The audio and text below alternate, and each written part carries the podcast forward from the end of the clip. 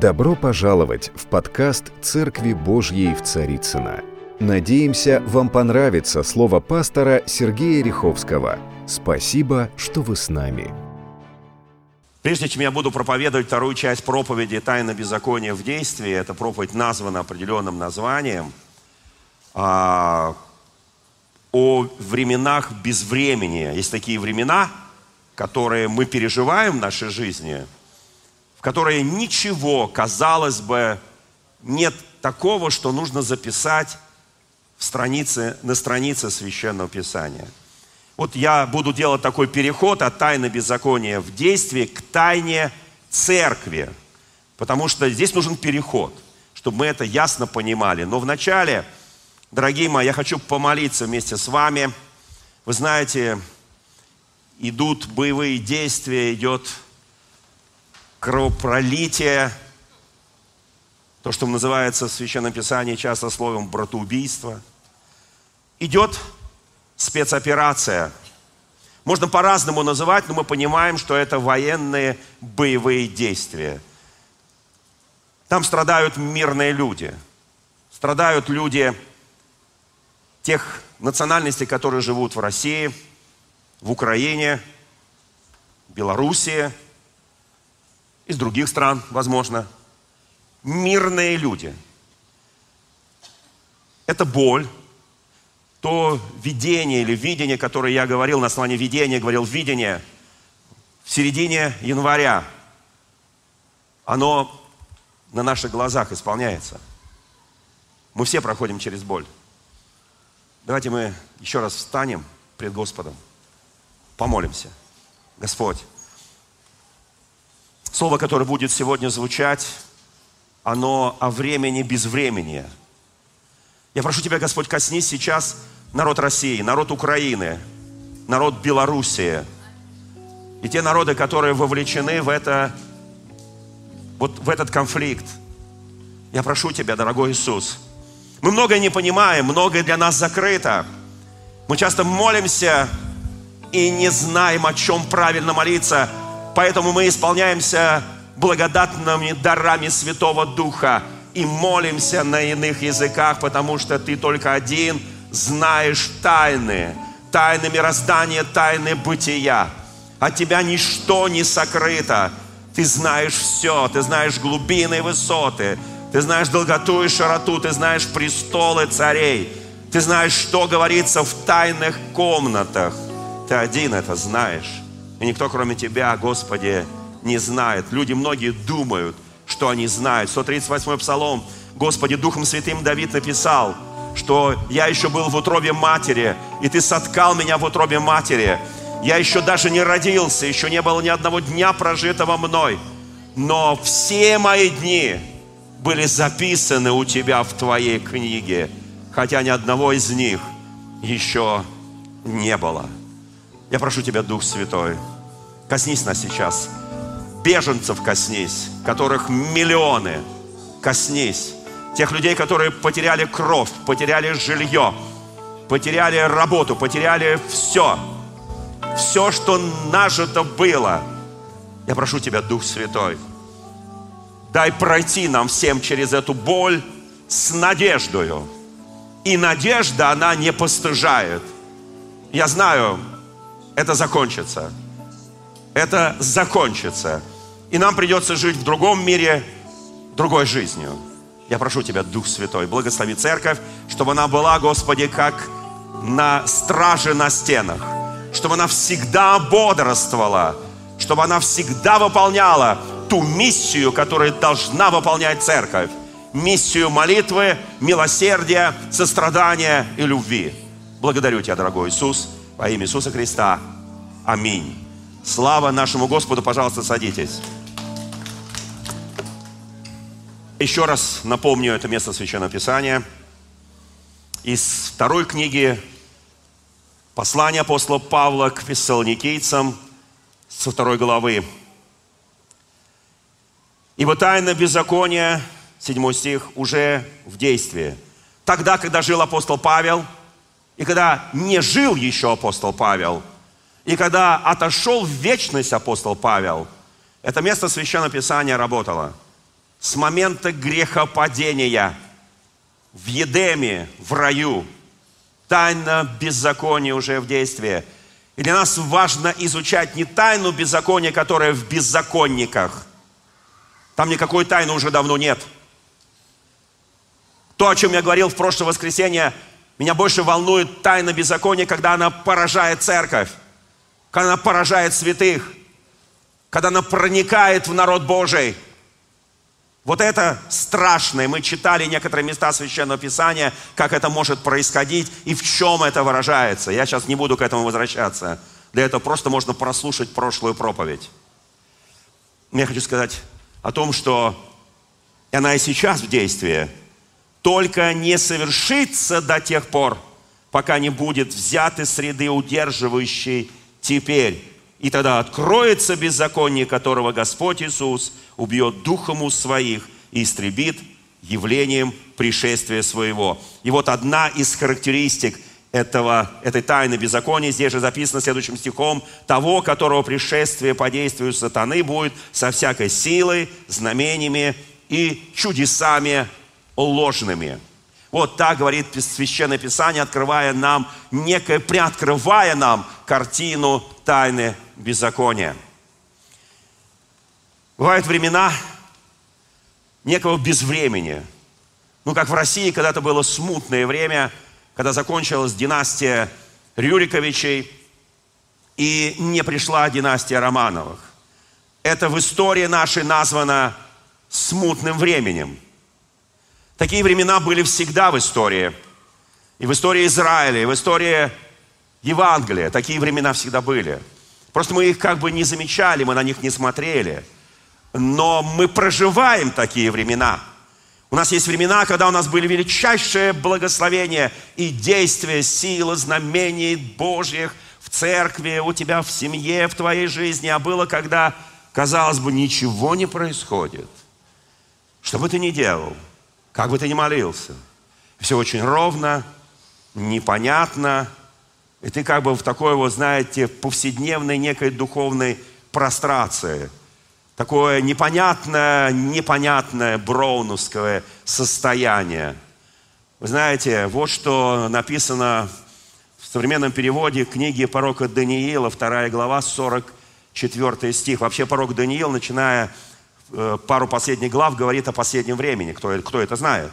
О царствах, империях, которые будут рождаться, будут умирать, и что-то будет с ними происходить Э, пророк Исаия, пророк Иезекииль, книга Откровения, многие-многие слова, которые говорил Иисус Христос, многие пророки Ветхого Завета, которые пророчествовали, да и Нового Завета, мы видим, приоткрывают нам картину того, что мы называем сегодняшнее время. Но вот что написано в современном переводе. Вторая глава, 44 стих. «Но на протяжении всей истории этих царств там перед этим идет речь о царствах. А, можете уже переключиться на Даниила. Вторая глава, 44 стих. «Но на протяжении всей истории этих царств Бог небес». Услышьте, пожалуйста, сейчас, это очень важно. Бог небес будет строить царство. На протяжении истории всех царств. На протяжении в те дни установит царство – Здесь написано в синодальном переводе, которое никогда не погибнет. В современном переводе написано, но на протяжении всей истории этих царств Бог небес будет строить царство, которое никогда не будет разрушено. И это царство никогда не попадет под власть другого, кроме Бога. Я хочу, чтобы мы это услышали сейчас. Церковь и невеста в Откровении написано, говорит, ей гряди, Господи, приди, ожидаемой народами. Послушайте, потому что церковь, она останется под властью Христа. И никто не сможет это царство уничтожить. В конце концов, здесь написано, оно разрушит царство Христа, царство Божие. Оно разрушит другие царства, покончит с ними, пройдет через всех них. Какие сильные слова! оно разрушит царство, которое против Бога. Оно пройдет сквозь них. И Писание говорит, оставаясь сильным и вечном. О, я хочу, чтобы мы сейчас сказали, слава тебе, Господи. Оно будет подобно камню. А там, собственно говоря, об этом и написано. Камень, который без какой-либо силы, усилия оторвется. Там написано, оно будет подобно камню, оторвавшемуся от горы невидимой рукой. Скажи аминь, это невидимая рука, рука моего Господа. И все, что в моей жизни часто происходит, я часто не понимаю, не вижу, но это рука моего Господа. И здесь написано, от горы, невидимой рукой, который сокрушил. Помните, там речь идет о таком мировом испалении, у которого там было железо, медь, глина, серебро, золото. Кто помнит это видение, которое было дано Даниилу, да? Послушайте, и здесь написано, и раздробит железо, медь, глину, серебро и золото великий Бог, дал знать царю, что будет после всего. Это Даниил рассказывает царю, языческому, простите меня, царю, как все это будет. Вы знаете, мне вот этот перевод очень нравится, современный перевод. Он очень конкретный, он очень четкий, он очень ясный, он очень понятный. Он э, показывает о превосходстве Царства Господа, частью которого мы с вами являемся. Скажи соседу, ты благословенный человек. Какое бы вокруг тебя царство не было, из меди и железа, там неважно из чего, из золота, неважно вообще из чего.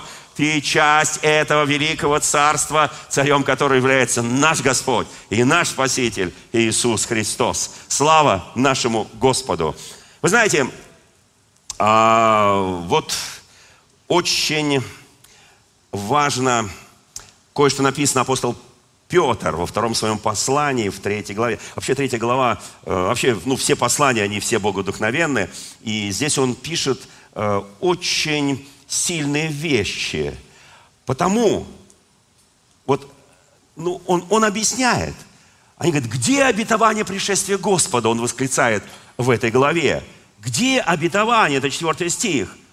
С тех пор, как стали умирать отцы, и от начала творения все остается так же, так же. Так, дум, так многие думают. Нет, друзья мои.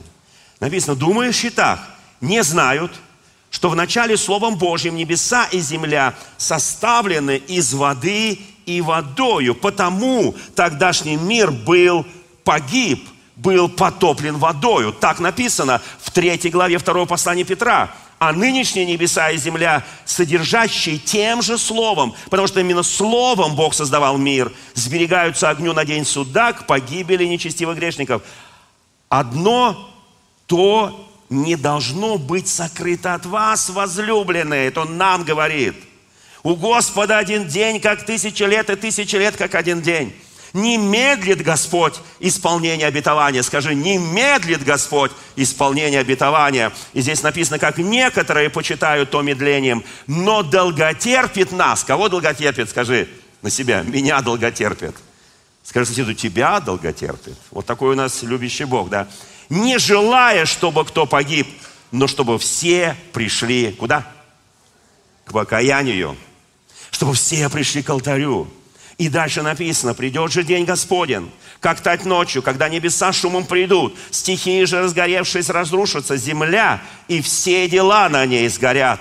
Если так все это разрушится, то какими, какими должно быть в святой жизни и благочестие нам? Там написано «вам», а я переношу и на себя. Нам – если это все однажды разрушится, какими мы должны быть святыми и благочестивыми, живя на этой земле? И здесь очень четко сказано. Впрочем, мы по обетованию ожидаем нового неба, новой земли, на которой обитает правда. Правда. И написано, храните себя неоскверненными, храните себя э, непорочными в этом мире и долготерпение Господа нашего почитайте спасением. Почитайте спасением. Ну что ж, друзья мои, хорошее место Писания, правда, да? Мне очень нравится. Мне очень нравится это место Писания. А теперь хочу кое-что предложить. Вы знаете, бывают времена, времена без времени. Вот во времена безвремени всегда ты ничего не понимаешь на самом деле. Потому что 430 лет рабства в Египте, я назову это время без времени. Ну, там 30 лет, допустим, они пожили вместе с Иосифом, он их охранял, защищал, поддерживал, а потом 400 лет время без времени. Время между Ветхим Заветом и Новым Заветом – это тоже 400 лет. Заметьте, это очень важно, чтобы мы понимали многие вещи. Даже тогда, когда закончилась эра судей народа Божьего Израиля, она тоже длилась достаточно долго. И потом наступило время, когда некий переход – от времени без времени, потому что книга Судей чем заканчивается, кто помнит, что каждый делал то, что он считал правильным.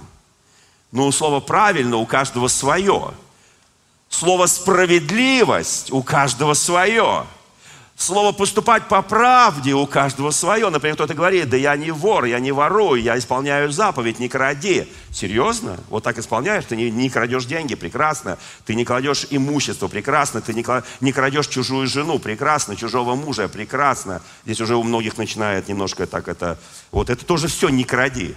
Ты крадешь время у других людей. Это тоже не кради. И вообще это такая сфера очень глубинная – Поэтому у каждого понимание правды, оно очень свое. И мы часто не ценим то, что имеют другие дары и таланты, и часто наступаем на них, как бы, а почему ты, Господь, его только облагодетельствовал, его как бы вот одарил, а почему не я? Ты уже посягаешь на Божие. Это тоже не кради. Я могу глубоко копнуть эту тему, но сейчас не, не эта тема.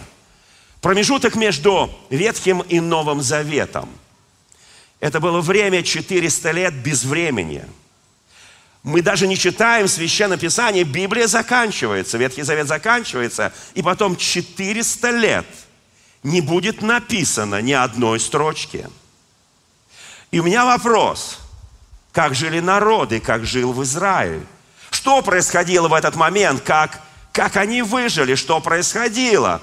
Бывают моменты, когда Господь столько много говорит людям, столько много пророчеств, столько много откровений, столько много песнопений, целый псалтирь, целый екклезиаст и так далее, когда настолько все насыщено было Богом, и потом 400 лет ничего не пишется. Вы знаете, но люди, послушайте, люди, а это самое драгоценное у Бога, это люди – Люди, они впитали в себя поколение за поколением. Несколько дней назад один из помощников президента Российской Федерации, который ведет переговоры с украинской стороны где-то там в Белоруссии, под Гомелем, вернувшись оттуда, он сказал, пора нам вводить, пора нам вводить молитву в наших школах. Читали, наверное, сообщение, да? По примеру Америки. Ну, хоть в чем-то с Америки возьмем пример. Там больше, видимо, уже брать нечего, вот, ну хотя бы в этом, да? Вот, по, вот, вот давайте помолимся. Я, конечно, пока не уверен, как он себе это представляет, потому что у нас есть э, христиане, мусульмане, иудеи, буддисты, евреи и так далее, и вообще атеисты конченые. Всякое есть у нас. Вы понимаете? И он говорит, давайте, как это будет? Хором произносим сначала молитву «Отче наш», потом «Ижеси на небеси», потом произносим э, на иврите «Шма Израиле Дуней Лехейну» и так далее, да. Потом произносим э, из, э, из Корана, потом произносим из Кунжура, ну и так далее. Вот все произнесли, и потом дружно садимся. И начинаем учиться. Я не знаю, как это будет, но как-то должно быть. А что делать атеистам, детям? Ну, видимо, еще не до конца прижали. Вы знаете, друзья мои, между Ветхим и Новым Заветом что-то происходило. Давайте, давайте кое-что посмотрим сейчас. Пророк Аввакум. Аввакум, кто говорит Аввакум, кто говорит Аввакум, ну, это ну, не, не, не важно. Третья глава. Маленький пророк. Маленький, всего три главы. То, что он написал в третьей главе, это вызывает восторг. Ну, даже многие наши поэты на тему этой третьей главы написали целые псалмы. Например, если не будет Овец в загоне, помните, да. Если виноградная лоза, мы даже пели какое-то время в нашей церкви этот чудесный псалом, который написал один мой хороший друг, правда, он сейчас э, немножко такой странный друг, ну, неважно. Вот. Заболел национализмом. Есть такой болезнь, национализм. Вот. Вы знаете, и вот здесь, здесь написано о величии силе Божьей. Господи, услышал я слух слух твой, услышал я слух твой. Как можно услышать слух Божий?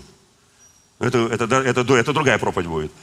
И убоялся, Господи, соверши дело Твое среди лет, среди лет яви его во гневе, вспомни о милости. Там на самом деле вот это вот авакум, он уже понимает, что вот приходит время без времени. И здесь он пишет, очень мощные силы э, Богом даны, ты обнажил свой лук, и ты э, поражаешь, э, увидев тебя, вострепетали горы, ринулись воды, бездна дала голос свой, высоко подняла руки, как вот бездна может поднять свои руки, солнце и луна остановились на месте своем пред светом летающих стрел твоих, пред сиянием сверкающих копий твоих, в гневе ты шествуешь по земле, с негодованием попираешь народы.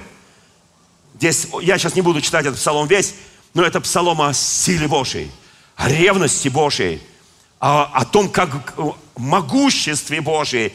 И здесь написано, «А хотя бы не расцвела, услышал я, встрепенулась моя внутренность, задрожали мои губы, э, боль проникла в кости мои, э, заколебалось место подо мною. Я должен быть спокоен в день бедствия. Вот здесь написано. Вот когда это будет все, он говорит, я буду спокоен в день бедствия.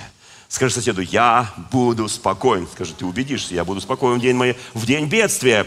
И должен быть спокоен в день бедствия, когда придет на народ мой грабитель его. Так говорит Священное Писание. Почему? Потому что мое упование Бог. Когда я уповаю на Бога, любой грабитель, который придет на мой народ, я буду в спокойствии. К сожалению, не все христиане читают это место Священного Писания. Но тогда я буду радоваться о Господе и веселиться о Боге спасения моего. Господь Бог, сила моя, Он делает ноги мои, как у оленя, и на высоты мои возведет меня. И это написано начальнику хора. Представляете, если будем петь это каждый день? Какая сила в нас будет? Какая мощь! Когда ты входишь в потоки, бездна тебе руками машет. Горы танцуют и радуются. Солнце и луна трепещут. Потому что Бог начал движение. Я верю, что вот эти геополитические события, которые сейчас происходят не только в России и Украине, во всем мире, это будет мощнейшая предтеча божественного пробуждения народов. Потому что когда тебе нет оснований, на чем стоять. У тебя нет фундамента, который бы держал тебя. Послушайте, у тебя уже сломался вот это вот, так сказать, э, остов, он, он тебя уже не держит. Только остается одно – Господь. Господь. Слава нашему Господу.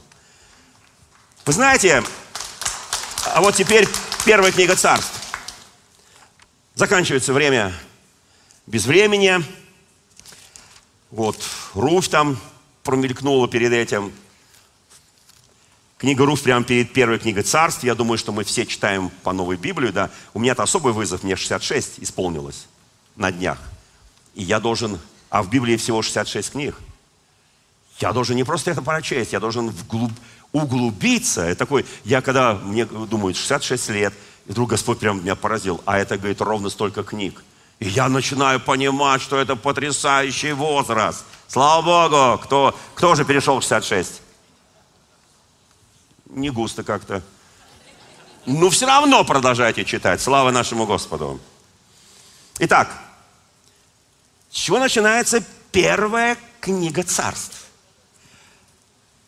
Времена без, без времени заканчиваются. Здесь написано об одном человеке, и у него была жена, и звали его, он был Елкан, а его жена, две было жены, слава тебе Господи, сейчас у всех одна.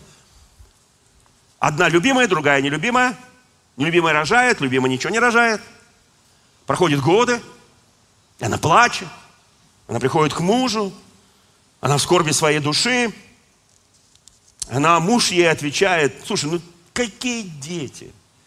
Ну я лучше, чем все остальные дети. Ну, ну вот люби меня и все. Вы знаете, вот так часто бывает. И она плачет, она уходит от мужа вся в слезах, он не понимает ее. Поднимите руку, кто когда-нибудь, мужья, поднимите руку, кто когда-нибудь понимал свою жену.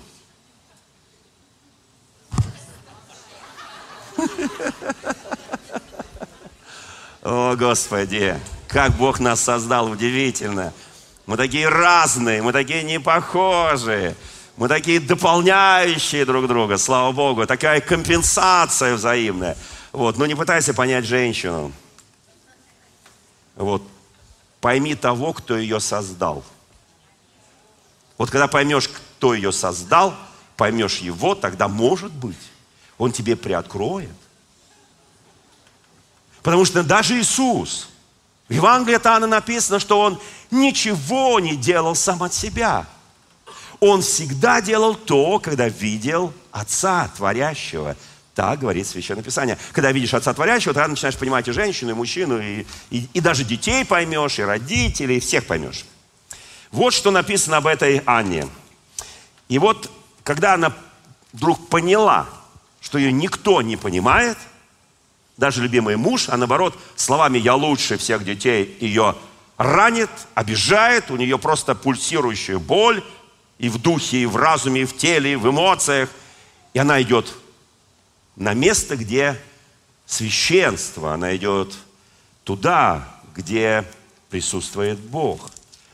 Она приходит, и для нее это единственное место, где она хотела бы получить некий ответ. Она пошла в селом, где у входа в шатер храма Господня. Тогда еще храма не было. И она молилась Господу. Вы знаете, как начинается, или не так скажу, как заканчивается безвременье. Бог находит человека. Она о себе скажет, когда священник будет оскорблять ее. Священник или у кого дети беспутные – мы видим иногда, когда священник и его дети, священники, бывают беспутными. И уходит огромное количество людей из церквей, уходит огромное количество людей от Бога, потому что соблазняются на этом. И она зашла туда, в этот шатер, и она молится, она еле шевелит губами, она плачет. И священник смотрит на нее – так как она долго молилась пред Господом, или смотрел на уста ее, и как Анна говорила в сердце своем, а уста ее только еле двигались, не было слышно ее голоса, то или счел ее пьяной. Вы знаете, когда мы молимся, исполняемся Духом Святым, когда мы молимся на иных языках, когда мы с вами практикуем дары Святого Духа, кому-то это может показаться, даже многим священникам, что же тут за ну, в день Пятидесятницу, кто помнит, когда они вышли из, э, из э, Сионской горницы, как отреагировал народ? Пьяные вышли. И Петр говорит, мы не пили сегодня ничего.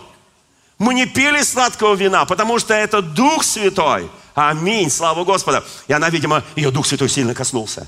Вы знаете, времена без времени тогда заканчиваются, когда Дух Святой начинает в нас свою работу. И ты будешь казаться многим людям совершенно странным, потому что они уже привыкли жить так. У них уже все расписано каждый день, каждый час, каждая минута. Они просто скопом идут куда-то в преисподнюю и радуются этому еще.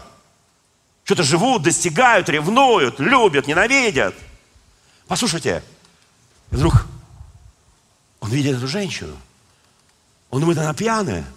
Да коли ты будешь пьяный, сказал Илия, иди вытрезвись от вина своего. отвечала Анна и сказала, я хочу подчеркнуть, что мы сейчас вступаем в новую духовную эру. Знаете, как она будет называться? Она сейчас скажет это. Вот в этом стихе она скажет. Вот так будет называться эта эра, потому что боль однажды закончится, надежда приходит, у нас есть будущность и надежда в нашем Господе, и начинается что-то особенное, начинается что-то очень весьма духовное, и она скажет ему, я, господин мой, скажет она. Нет, господин мой, я не пьяная.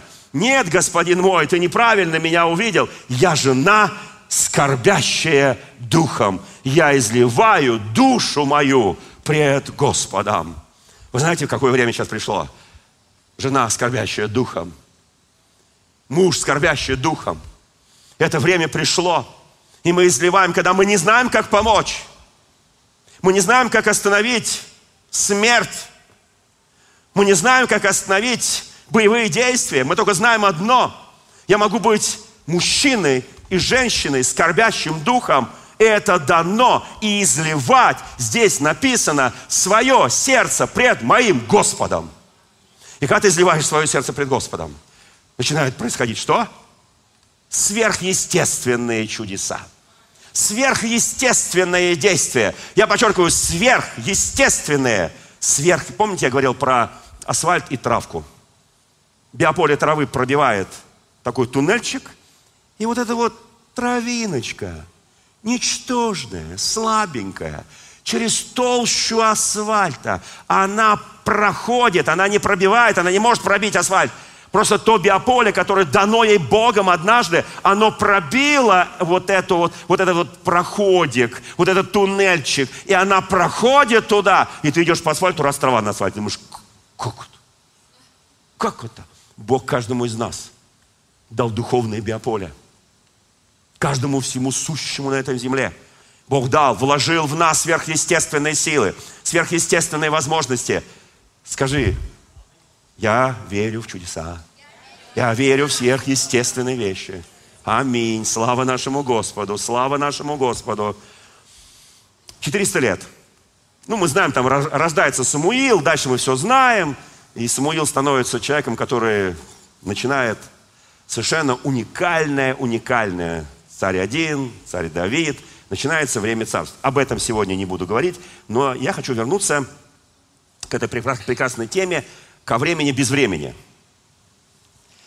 Между Ветхим и Новым Заветами лежит колоссальный исторический разрыв. 400 лет.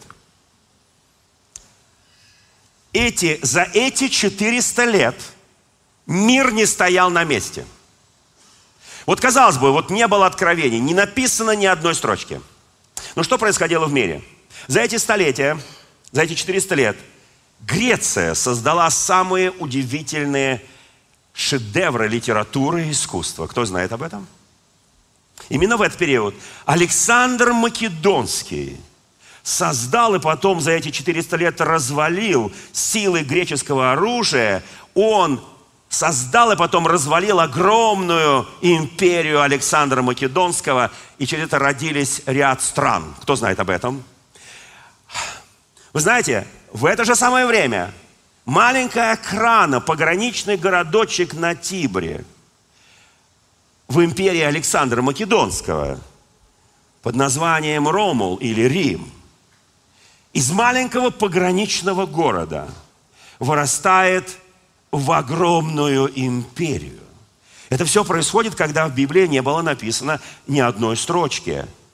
В обширную средиземноморскую державу – они строят дороги, которые потом пригодятся апостолам и тех, кто будет идти по этим дорогам и распространять. Это не только армии будут идти, но и евангелисты будут идти. Послушайте, он Рим потом уже создает широкую э, такую цивилизацию, и римские законы делает один общий язык, они думают, что они это делают для того, чтобы величественно шефствовать, э, шефствовать по миру. Но на самом деле Бог употребляет то, что они делают для Божьего царства, расширения и распространения Божьего царства праведности.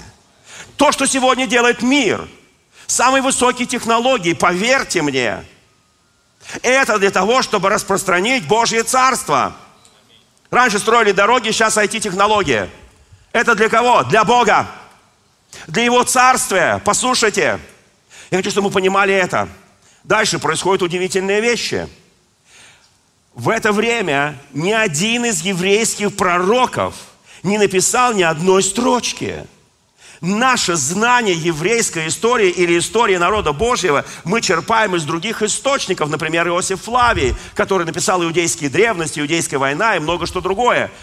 Апокрифы, как бы мы к ним, они не для нас не, не богоучительные книги, не духоучительные книги, но апокрифы, там встречаются разрозненные определенные данные, и мы об этом узнаем. Послушайте, вот эти 400 лет охватывают шесть периодов истории человечества. Они не прописаны в Слове Божьем. И у меня вопрос, почему Бог допустил это? Почему история закончилась? Почему Ветхий Завет не дописали хотя бы за пять лет до рождения Христа? Ну ладно, пять, хотя бы десять. Этому закончилось, и началась новая эра. Но на самом деле все было написано. Не только на бумаге, не только на папирусах, не только на коже. Книги бывают кожаные, папирусные – и так далее, свитки и так далее. Он что-то пишет. Дух Святой. Я умолю Отца, и Он пошлет, Евангелие от Анна 14, 16 главы. Я умолю Отца, и Он пошлет вам Духа Святого, который, услышьте меня, напомнит вам все слова, которые я вам говорил. Кому напомнит? Всем тем, кто будет после апостолов – Дух Святой. Это божественный инструмент. За эти 400 лет рождается Персидская империя, умирает, Македонская империя умирает, Египетская империя умирает, Сирийская империя умирает, Маковейская независимость умирает под римским мечом. Римская империя. Шесть периодов, шесть исторических мощных империй рождаются, умирают за эти 400 лет – я сейчас не буду по каждой из них, я просто сделаю. А что, собственно говоря, происходило в это время с Израилем? Нам это интересно. Кто хочет изучать империи, изучайте. А мне интересно, что было с Израилем, потому что я это все смотрю на церковь. А что было с Израилем? Начался этот период тем, что все евреи были земледельцами и скотоводами, а закончился этот период тем, что они стали все заниматься в основном торговлей – и занимаются, сейчас я открою великую тайну, по сей день. Скажи, слава Богу, хоть есть кому заниматься. Они стали заниматься торговлей и финансами. Вот чем заканчивается эти 400 лет. Они прошли путь от землепашцев, земледельцев, скотоводов, и вот вышли уже вот на такую.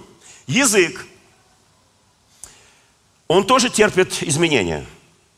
В иудейский язык проникают халдейские слова, сирийские, персидские и так далее. Что-то от латыни, что-то от греческого и так далее, и так далее, и так далее. И в этот момент, через 400 лет, основным языком Израиля становится какой язык? Вот эта смесь, то, что сейчас я назвал. Арамейский. Кто знает, что Христос говорил на арамейском?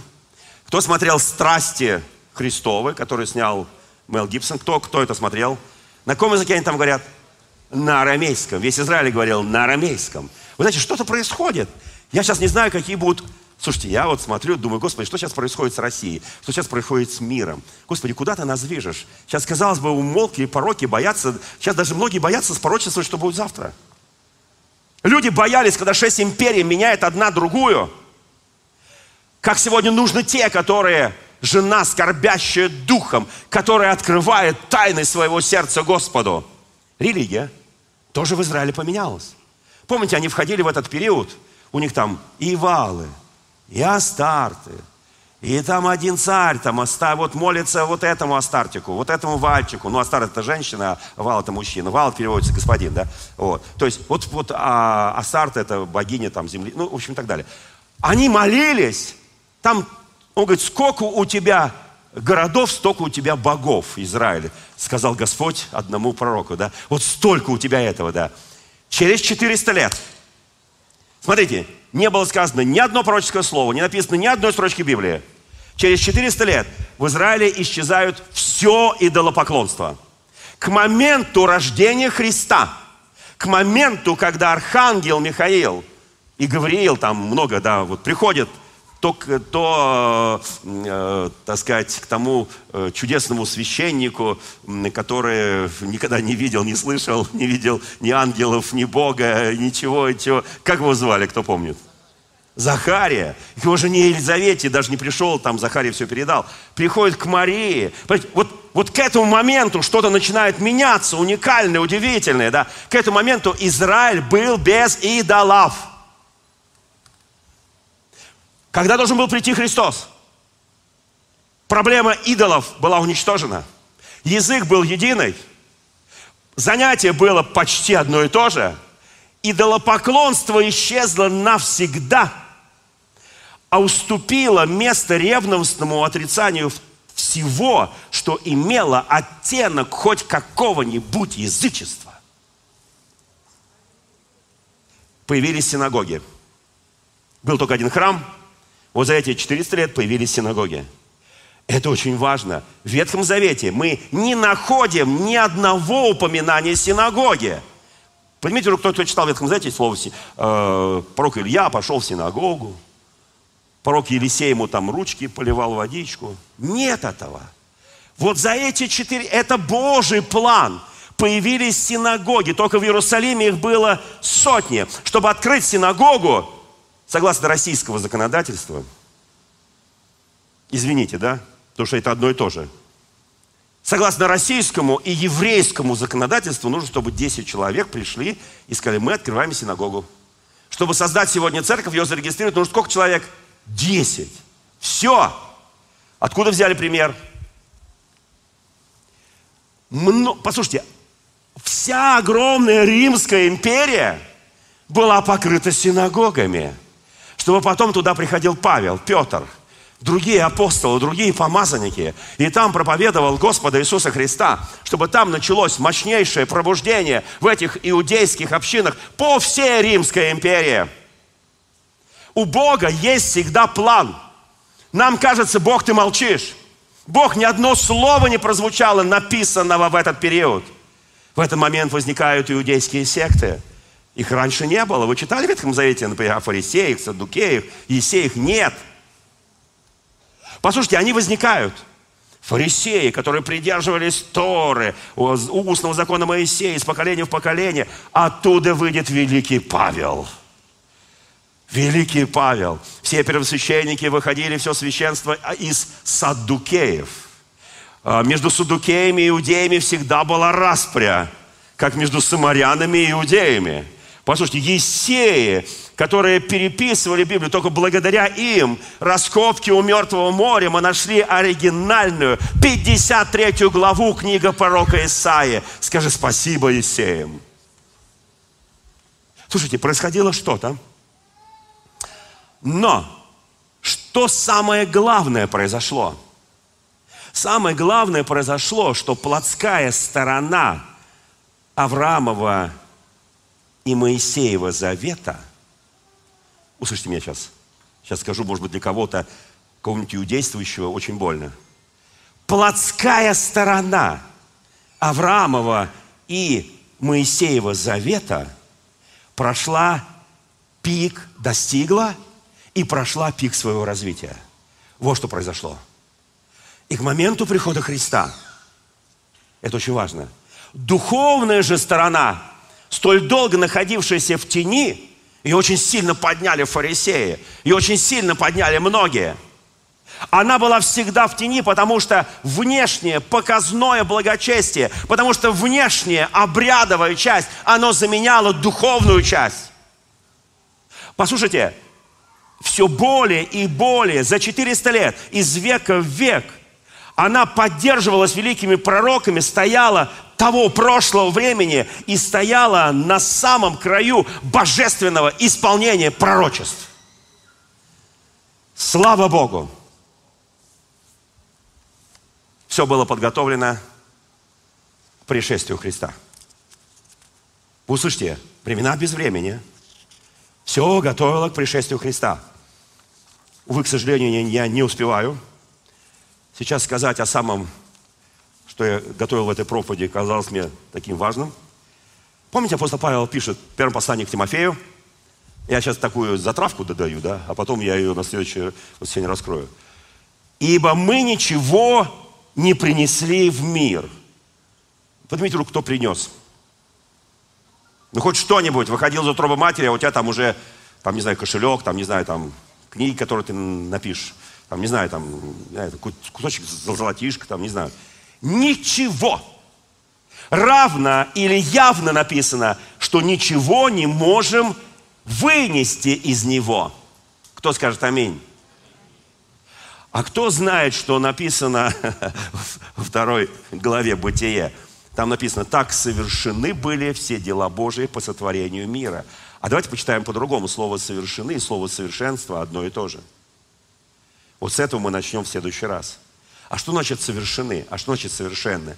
Это означает в нашем мире, созданного по образу и подобию Божьему, этот мир настолько совершенный, настолько самодостаточный – и настолько Бог вложил в него все открытия, географические, ископаемые, все вложил. И вложил мозги человеку дал ему разум, что после этого времени, без времени, человек регулярно делает какие-то открытия, думаю, это он, ему дают Нобелевскую премию, а это все было.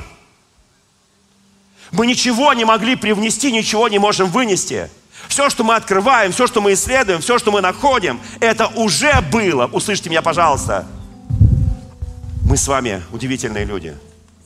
Я хочу сейчас сделать призыв к покаянию. Может быть, у нас есть те люди, которые не покаялись еще. Вы знаете, вот сегодня я буду делать призыв к покаянию для тех людей, которые еще не покаялись. Которые еще не, не сказали, прости меня, Господи, я хочу быть христианином. Но очень скоро на одном из служений я хочу сделать другой призыв. Призыв для людей верующих для покаяния, что мы не сделали для нашего Господа. Если есть те, которые хотели бы покаяться, принять Иисуса Христа своим Господом и Спасителем, те, кто смотрит нас сейчас, а я знаю, нас смотрят тысячи людей, буквально за одну неделю предыдущую проповедь посмотрело 13 тысяч. Перед этим проповедовал Олег 10 тысяч. То видение, которое я говорил, 90 тысяч. Люди жаждут люди ищут. И это одна отдельно взятая община, Церковь Божия в Царицына. У нас их тысячи. И везде горит светильник. И везде на алтаре стоят проповедники. И везде поют, поклоняются Господу прославители. Молитвенники молятся, дети спасаются, подростки учат детей, молодежь учит их. Послушайте, идет мощное движение, которое захватывает всех. Кто хочет покаяться там, по ту сторону экрана, покайтесь сейчас. Просто скажите простые слова. Прости меня, Господи. Я хочу быть Твоим дитя. Я хочу служить Тебе. Если в нашем зале все спасенные, не спасенных нету, мне кажется, очень скоро нам придется приглашать неспасенных. Они могут спасаться в наших домашних группах, они могут спасаться в наших служениях. Не обязательно только здесь. Совершенно не обязательно. Послушайте, но я хочу, чтобы мы своими глазами видели те картины, которые мы видели в 90-е годы. Когда мы собирались в Переделкино, в лесу, нерегистрированная, катакомная, подпольная церковь, евангельских христиан, мы собирались, шли грибники, шли товарищи с погонами, которые за нами следили, и они выходили на покаяние. Мы там в лесу через милицейские мегафоны кричали «Покайтесь!» Начало 90-х. Мы крестили по 150, по 100. И никто не боялся каяться. Время это приходит. Это время наступает. Мы с вами будем свидетелями. Дорогие мои, я вас благословляю. Каждом служении, в каждой домашней группе приглашайте людей неверующих. Говорите о Боге. Приглашайте их, чтобы они покаялись и стали частью божественного плана спасения. Благослови всех нас Господь. Дорогие друзья, спасибо, что были с нами – и до встречи на следующей неделе на подкасте «Церкви Божьей в Царицына.